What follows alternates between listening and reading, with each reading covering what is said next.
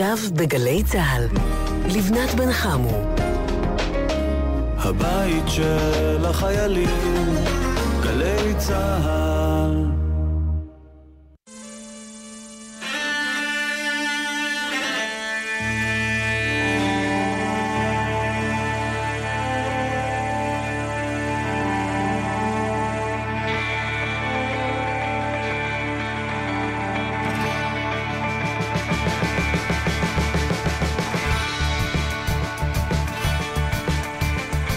שלום שלום וצהריים טובים לכם, מאזיני ומאזינות גלי צה"ל. עכשיו אה, שלוש דקות אחרי השעה שתיים, ברוכים הבאים וברוכות הבאות.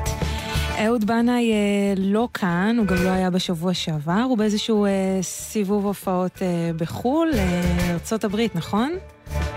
כן. אז אה, נוגה סמדר אה, המפיקה כאן איתנו, מיכאל אבו הוא טכנאי השידור.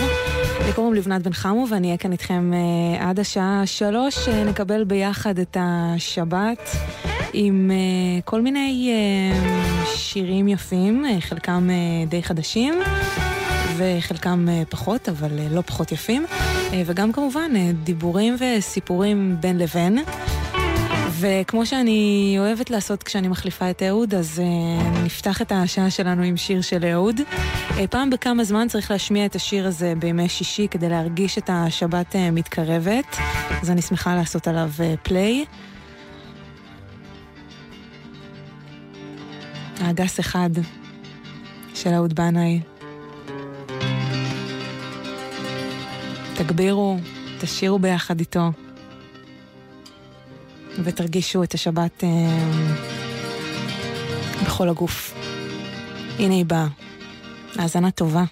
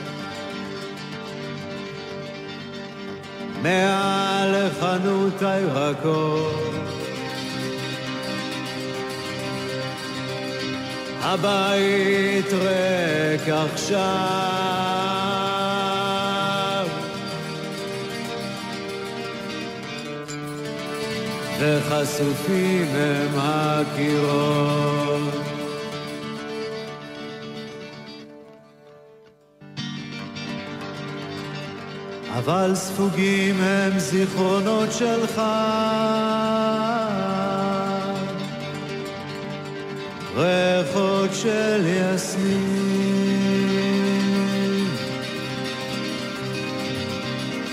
וניגון ישן.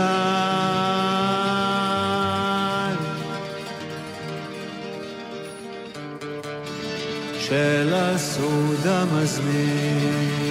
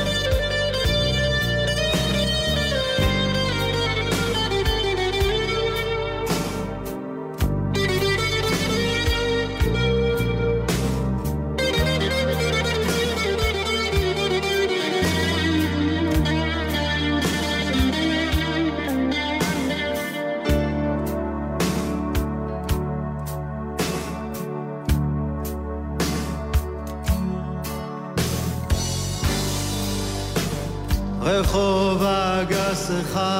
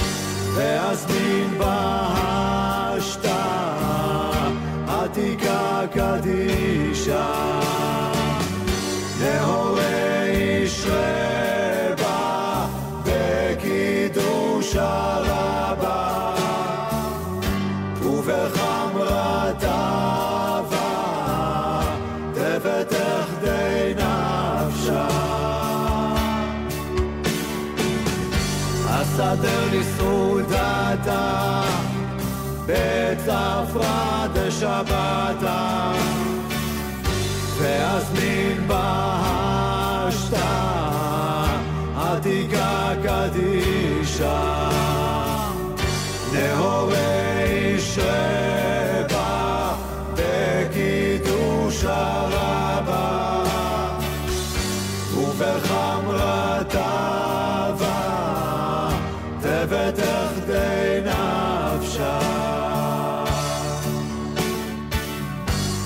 אסדר לי סעודתה בצפרא דשבתה ואזמין בה טוב, אני תמיד מחכה שהשיר אה, יתפתח אה, לפיוט הזה, אסתדר אה, ליסודתה של רבי יצחק לוריה, פיוט בארמית, שממש הוא זה שנראה לי, גורם לי להרגיש את השבת עכשיו בכל הגוף. מקווה שזה עבד גם עליכם.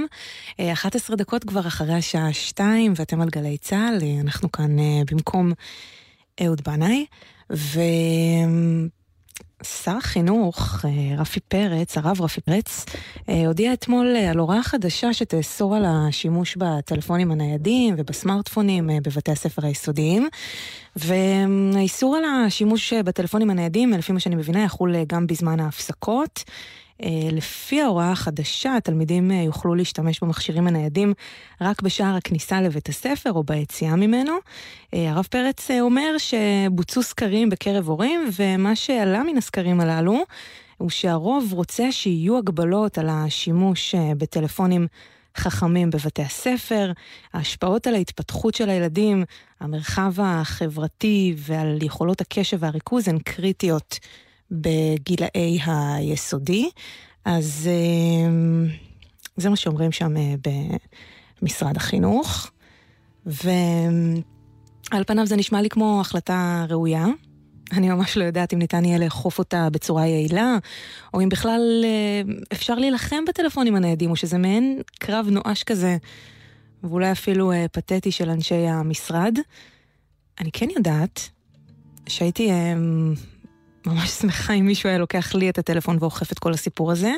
לא רק בשבת, וכמה טוב שישנה השבת אה, בהקשר הזה, אלא אפילו סתם ביום של חול, לא רק טלפון, אתם יודעים, גם מחשב, מיילים, וואטסאפ, אינסטגרם, פייסבוק, וכותבת על זה ממש יפה המשוררת והעורכת אה, לי ממן, יש לה ספר שנקרא למה הדבר דומה, ומתוכו אני מקריאה לכם עכשיו את ספר הפנים.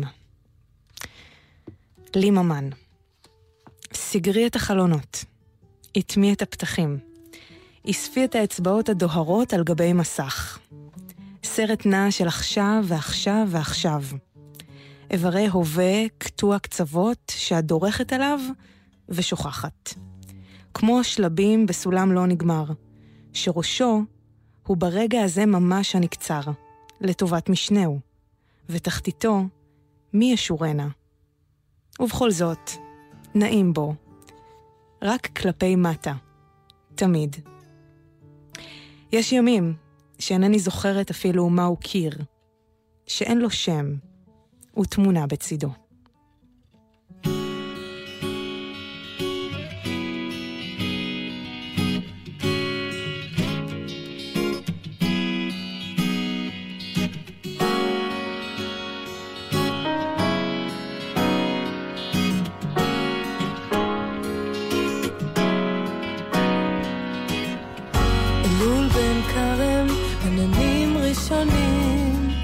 הדכדוך עמוק של רות עכשיו שוב. חומות ומדרגות מטפסות בלי להגיע.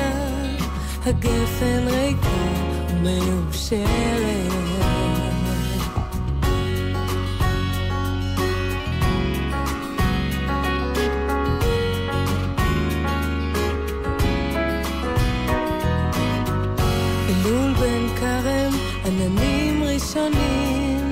הדכדוך עמוק של רות, עכשיו שוב. חומות ומדרגות, מטפסות בלי להגיע, הגפן ריקה ומאושרת, לא למות עכשיו, לא למות עכשיו,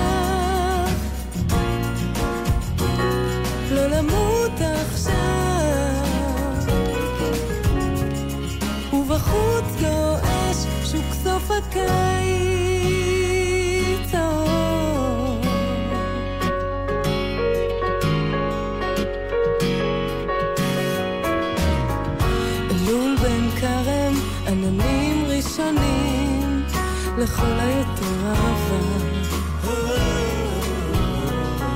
חומות ומדרגות מטפסות בלי להגיע הגפן ריקה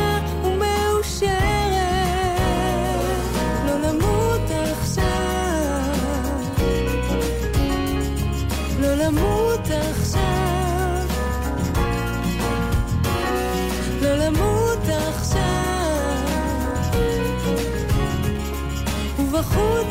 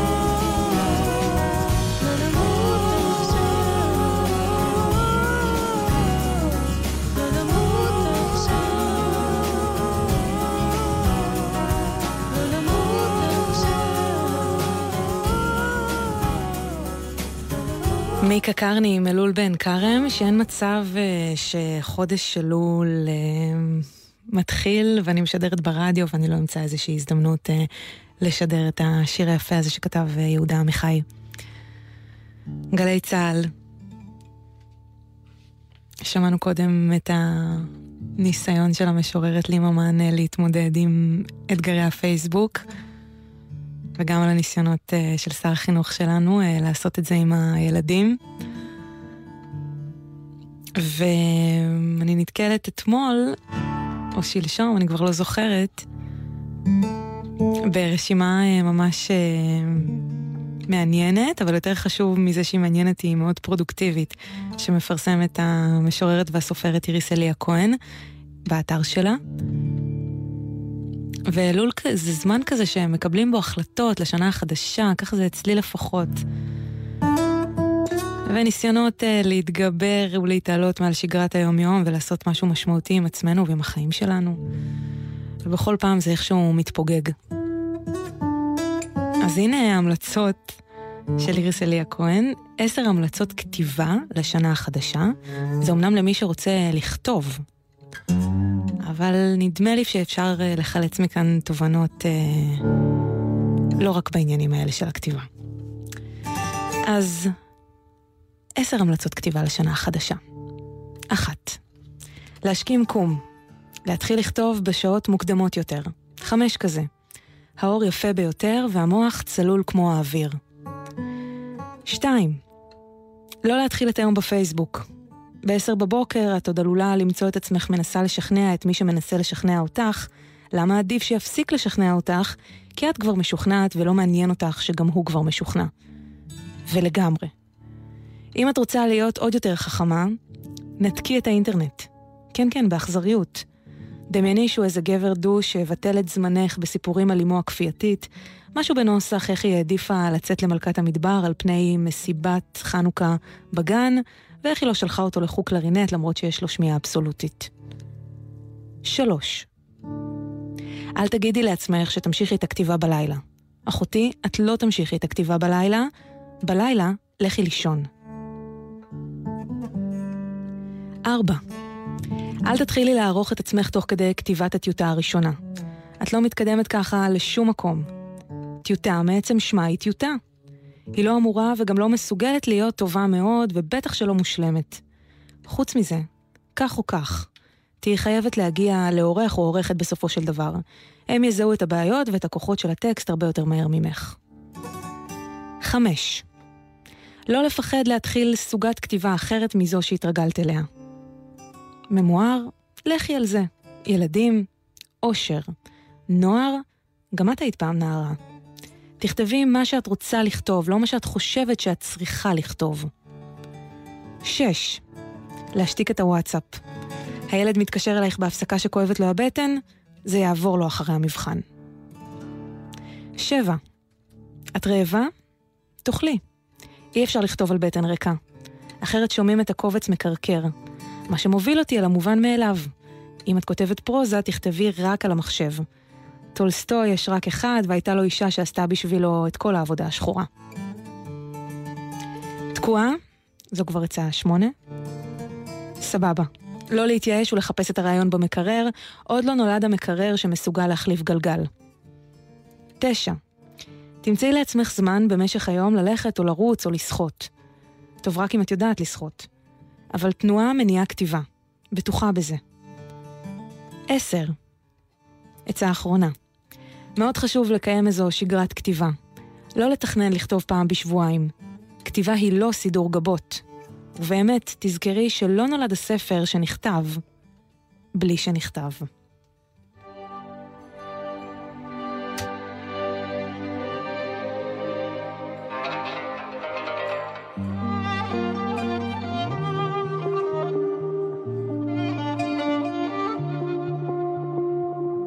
כבר שנים שאני לא דומעת, כבר שנים שבלי סיבה. אני מוצא את עצמי מתגעגעת, מחפשת לי תשובה. תראה אותי, תיתן לי יד, אני אחת שמוכנה להשתנות. תבוא תאיר לי את ימיי, באור יפה גנוז כמעט מיליון דורות.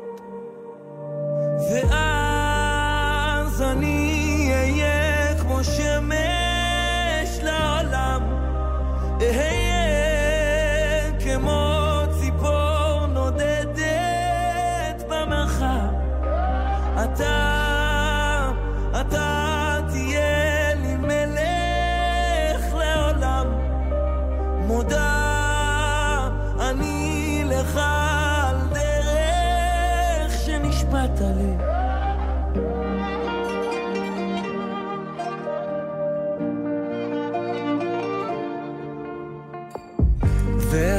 כשיש קצת אור בחדר, ועכשיו כשיש אותך, אני פתאום בוכה ומתפללת, מפחדת שתשכח.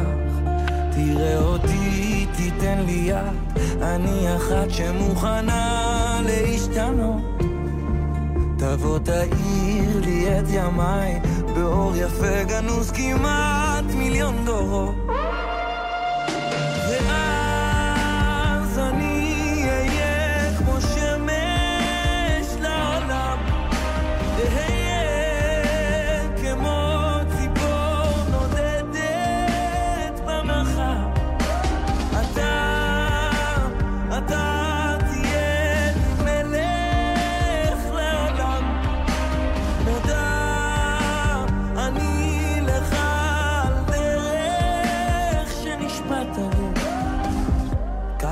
הזמן, אני לא ממהרת, ונשארת לעמוד.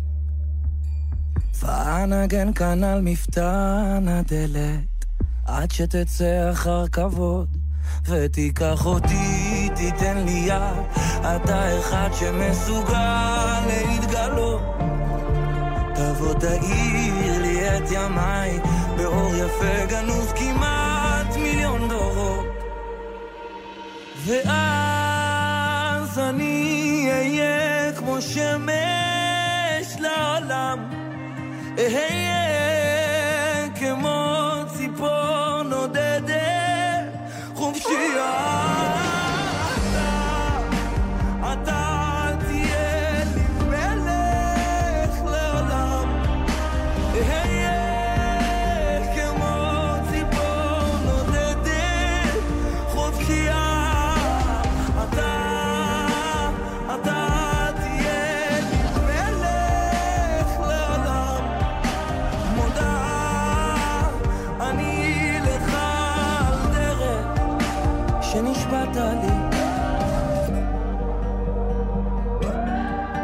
שמש, השיר החדש של אה, חנן בן ארי שיצא השבוע, ואם שמתם לב אז הוא אה, שר כאן אה, בלשון נקבה, והוא מספר שאין לו מושג איך ולמה השיר הזה נכתב בלשון נקבה, זה פשוט יצא ממנו, והוא מספר שהוא מדמיין כשהוא שר את הכלה היפה משיר השירים, מתגעגעת לאהוב שלה.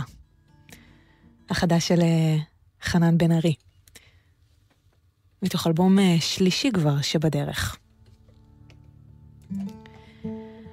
אז אה, היינו קודם עם אה, עשר המלצות כתיבה לשנה החדשה, לכל מי שרוצה להתניע תהליכי כתיבה.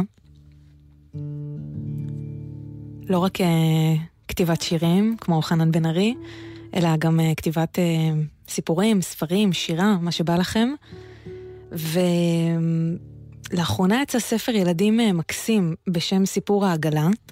תמר מאיר מספרת ושי צ'רקה מצייר סיפור אופטימי על התגברות על קשיים, לפי מיטב המסורת המופלאה של הסיפורים החסידיים. המחברת של הספר, תמר, החליטה לשלוח במייל לכל מי שרוצה סיפור חסידי אחד בכל שבוע. וזה מתוך אה, אמונה, ככה היא כותבת, שעולם הסיפורים החסידיים הוא עולם עשיר ועמוק שיש בו הרבה מעבר אה, לפולקלור, כמו שלפעמים נוטים לצייר אותו. הסיפור החסידי במהותו אמור לפרוץ את גבולות התודעה והקיום שלנו, להסעיר אותנו, לחולל מציאות. וככה כותבת תמר במייל השבועי. בעולם החסידות יש סיפורים רבים על סיפורים. אם תרצו, סיפורים ארס פואטיים. לאמירה ולדיבור יש כוח עצום בתפיסת העולם היהודי. העולם כולו נברא במאמר, ויאמר אלוהים יהי אור ויהי אור. הקבלה ובעקבותיה החסידות העצימו כמובן עד מאוד את כוחם של צירופי אותיות ומילים, ובעולם החסידות את כוחם של הסיפורים.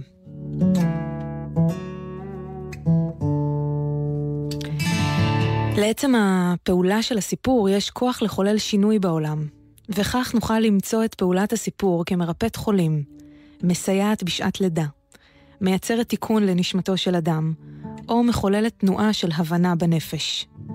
לא רק לימוד התורה והתפילה הן פעולות רוחניות, גם הסיפור הוא פעולה רוחנית. סיפורים על צדיקים וחסידים כמו מביאים את ההתנהגויות שלהם לתוך המציאות. אבל לא רק.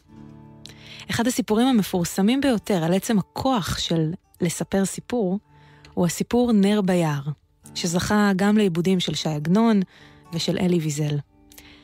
הסיפור החסידי הזה, שתכף אני אקרא לכם אותו, מעלה את השאלה הפילוסופית, האסתטית והתיאולוגית, האם מה שמתואר מעיד על ירידת הדורות, כמו שסברו כמה חוקרי חסידות, או שמא בדיוק ההפך.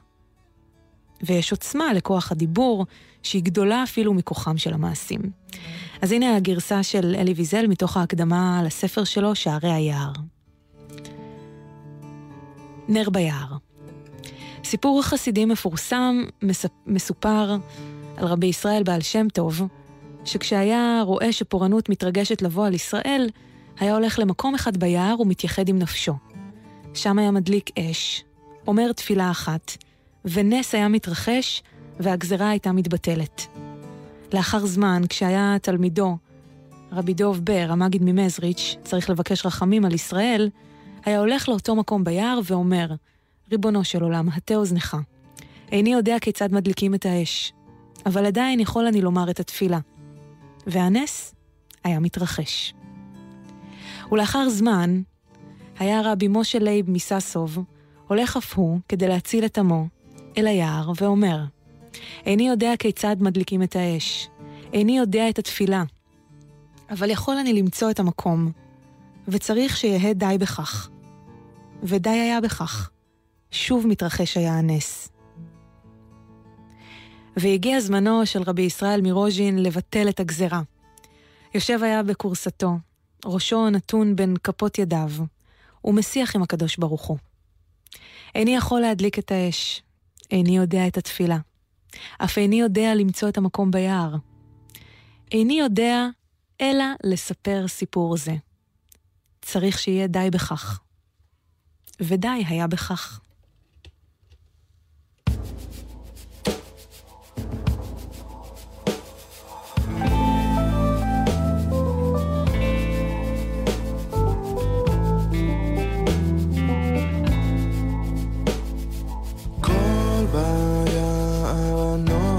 שומע אף למה אני קורא. בניי בניי איך הלכת. אשר עלה כבר שכח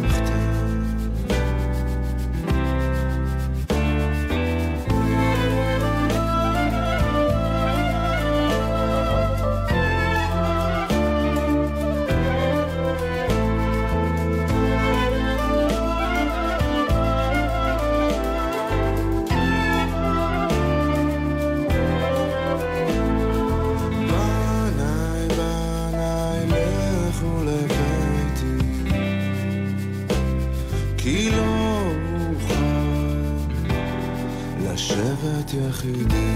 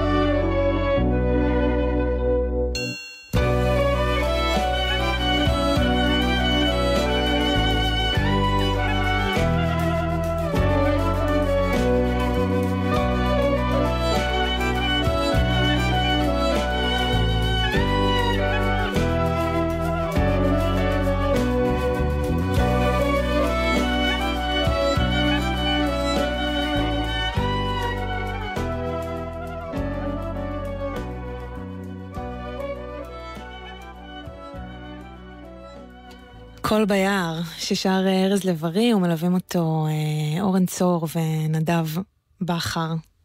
אתם על גלי צה"ל.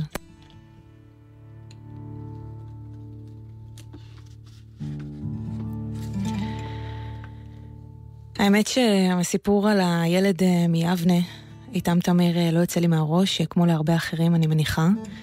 ולא ממש ברור אם כל הסיפורים אה, ברשת הם בכלל נכונים, אם יש או אין אה, מכתב, אה, או אם בכלל הילד הזה התאבד כתוצאה מחרם חברתי, או שמשהו אחר קרה, אולי איזושהי תאונה. אבל רק עצם האפשרות שהילד הזה הלך מאיתנו בגלל חרם חברתי, פשוט לא מפסיקה... אה, להטריד אותי. ואין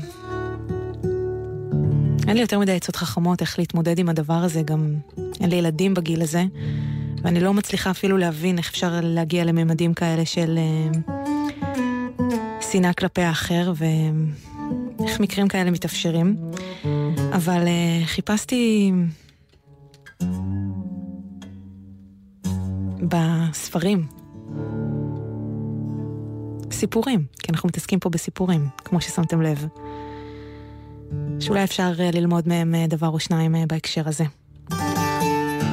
אז יש את הספר חוכמה מקדם, שזה ספר של חזי כהן, והוא מאגד סיפורי חכמים מקהילות הספרדים ועדות המזרח. וניכר גם שחזי ממש התאמץ להכניס גם סיפורי צדיקות, לא רק סיפורי צדיקים. ויש פה אה, כל מיני סיפורים על הרבנית אה, ברכה קפח, שנולדה ב-1921 והלכה לעולמה ב-2013, וכך כתוב עליה. אשת חסד אה, גדולה, נולדה בצאנה שבתימן ונישאה בצעירותה לרב אה, יוסף קפח. הם עלו לארץ עם ילדיהם והתיישבו בירושלים. היא הקימה מפעל רקמה למען כלות חסרות אמצעים. ייסדה מפעלי חסד רבים, סייעה לאלפי נזקקים, קמחא דפסחא, עמותת הצדקה סגולת נעמי, מחסן בגדים, הלבשת כלות ועוד ועוד. הצטיינה בחוכמת חיים עמוקה ואנשים רבים נהגו להתייעץ עימה, ועל פועלה הרב זכתה הרבנית קפח אה, בפרס ישראל. היא ובעלה, הרב קפח, הם הזוג היחידי שזכה כל אחד בנפרד בפרס החשוב הזה.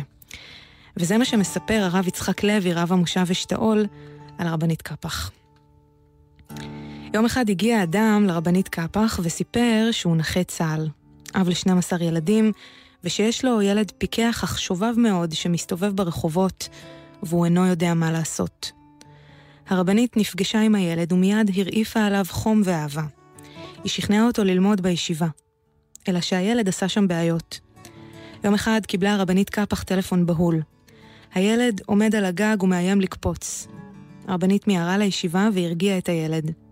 ראש הישיבה ביקש לסלק אותו, אך הרבנית התעקשה שכאן מקומו. היא דיברה על ליבו של ראש הישיבה, שילמה סכום נכבד עבור עזרה פרטית לילד ואמרה לו, אנא. התייחס לילד הזה כאילו הוא בנך יחידך. ראש הישיבה לא עמד בפני עקשנותה והילד המשיך בלימודיו. לימים הפך הילד הזה לרב בישראל, הרב יצחק לוי. הילד הזה הוא אני, סיפר הרב לוי בספר שיצא לזכרה של הרבנית קפח. ולרבנית ברכה תמיד קראתי אימא ירושלים. כי חוץ מאימי, הייתה לי עוד אימא אחת שגרה בירושלים, ושמרה עליי. thank you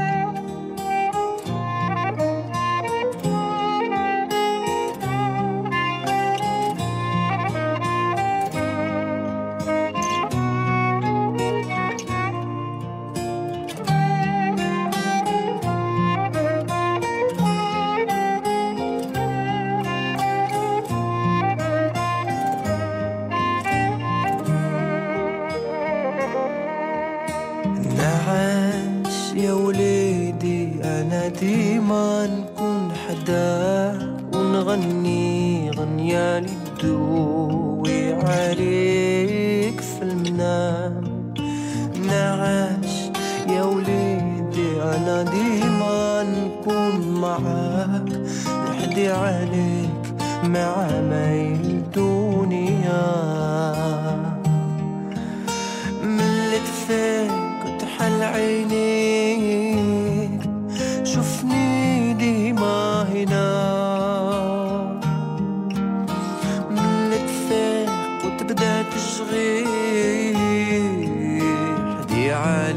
العالي.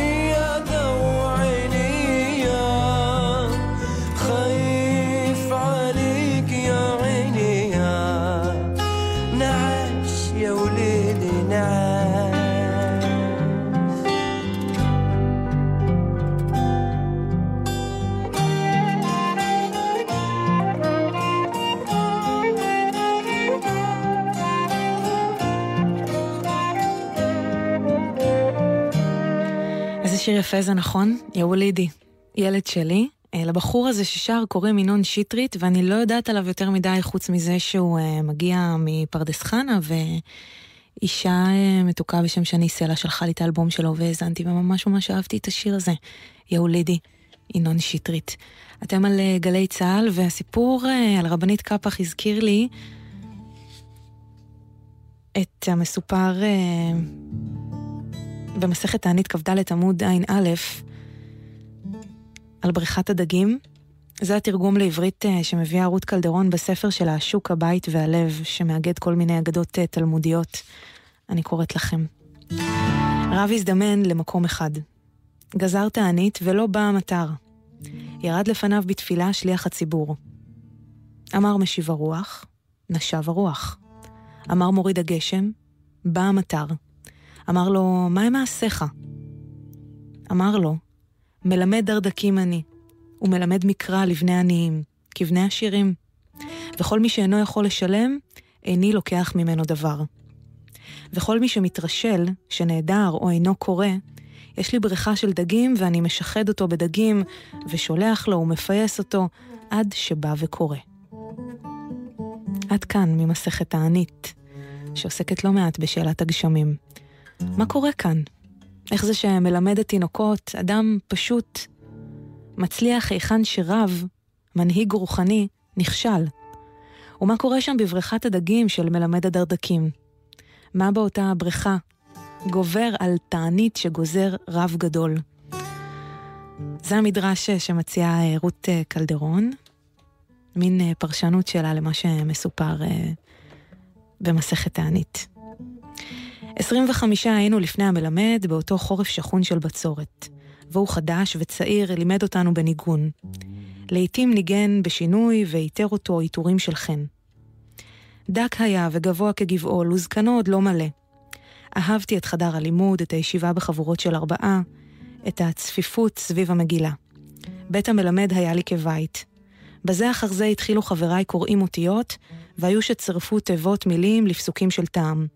ואני, ככל שהתאמצתי, עיניי ראו רק קווים, פסים וצורות.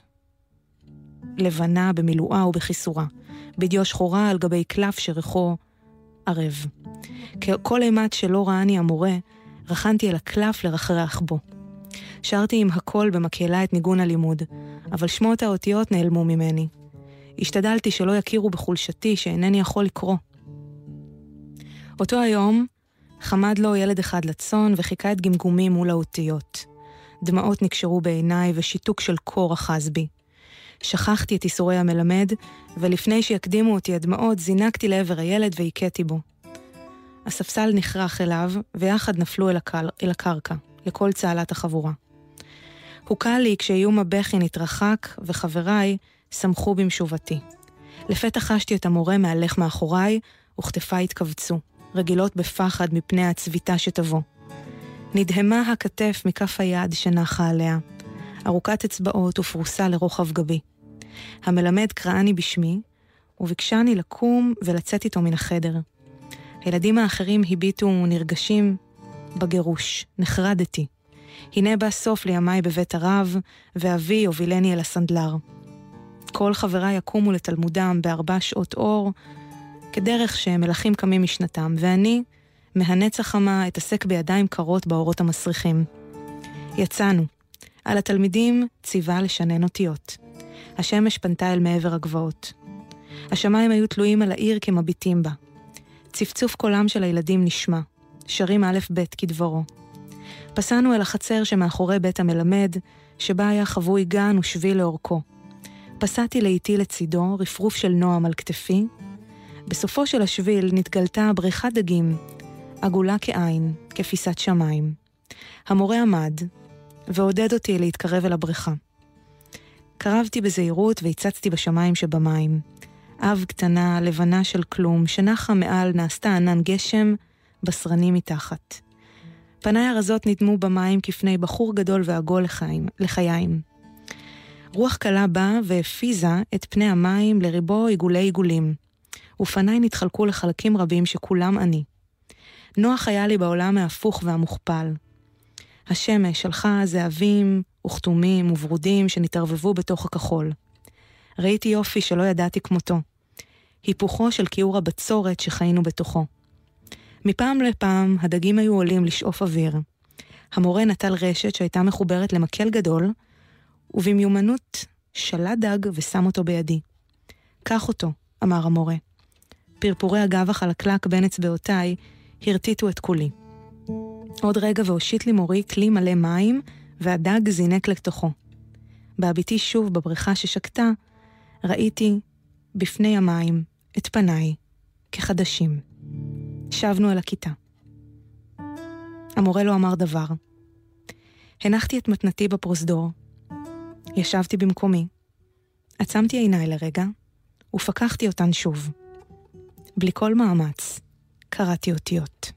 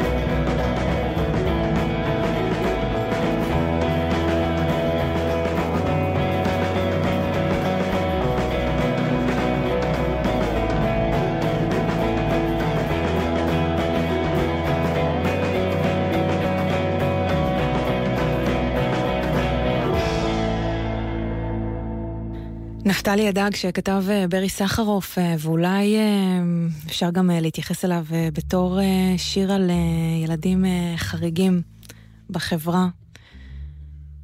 הרופא אמר שהטבע עושה טעויות, וכולם הסתכלו עליו וצחקו מבוקר עד ערב, עושה פרצופים, מתבלבל בידיים, מלכלך את הסדינים.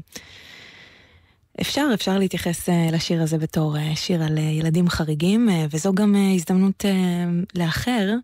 לאחל, אולי מעט באיחור, בהצלחה לכל התלמידים והתלמידות, ושתהיה באמת שנה טובה.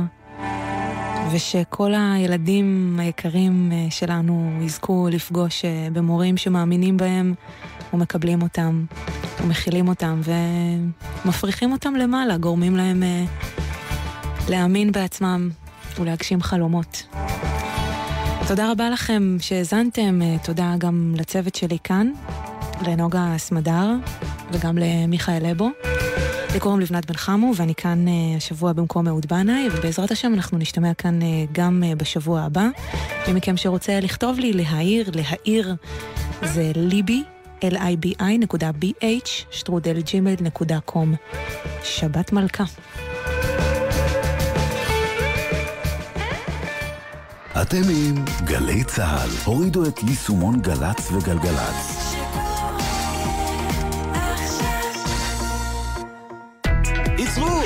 רוצים להצטרף למורים החדשים? ההרשמה למכללה האקדמית בית ברל מסתיימת. תואר ראשון, שני והכשרת אקדמאים להוראה. אומנות, קולנוע וטיפול באומנות. יום פתוח אחרון, בתשעה בספטמבר. כוכבי 9121. מורים חדשים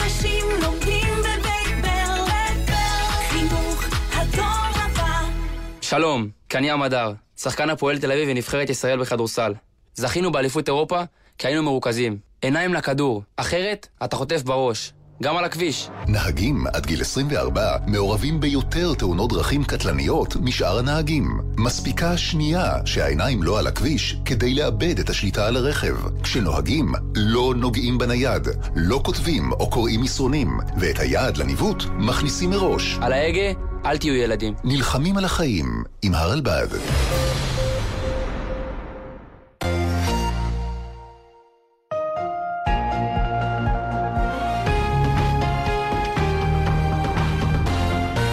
מה שקרה השבוע בבחירות. הנושא הזה של מצלמות צריך לעבור שינוי חקיקה, אבל מתי? אחרי הבחירות. כי לא משנים את כללי המשחק לפניהם. וגם, ראוי שישמעו ליועץ המשפטי לממשלה. זה פרקטיקה לא נכונה, שבזמן האחרון לא שומעים ליועץ המשפטי לממשלה. אני חושש שאם תתקבל ההצעה זה עלול לגרום לכאוס. במקום שכל אה, ראשי המערכת המשפטית שאמורים לעשות הכל ולהבטיח את זה שהבחירות תהיינה תקינות, היועץ המשפטי לממשלה מונע מאיתנו להביא את החוק. אני בטוח שהדיבור המופרז, הן של ראש הממשלה והן של שרים בקבינט, הוא מטעמים פוליטיים.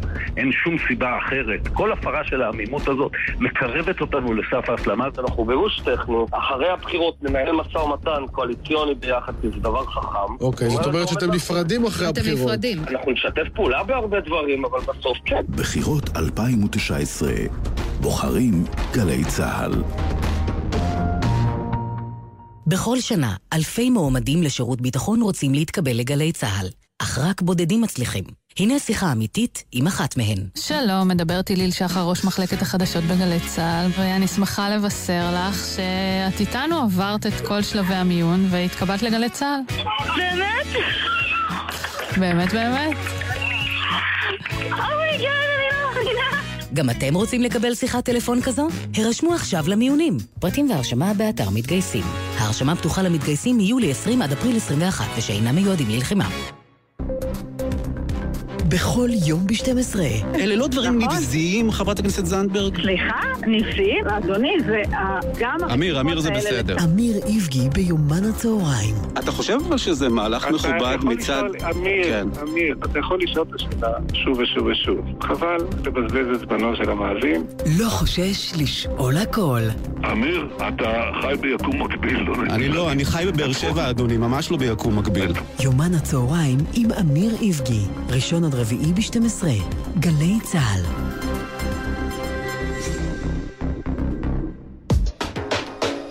מיד אחרי החדשות, יהורם גאון, עם גאון ברדיו.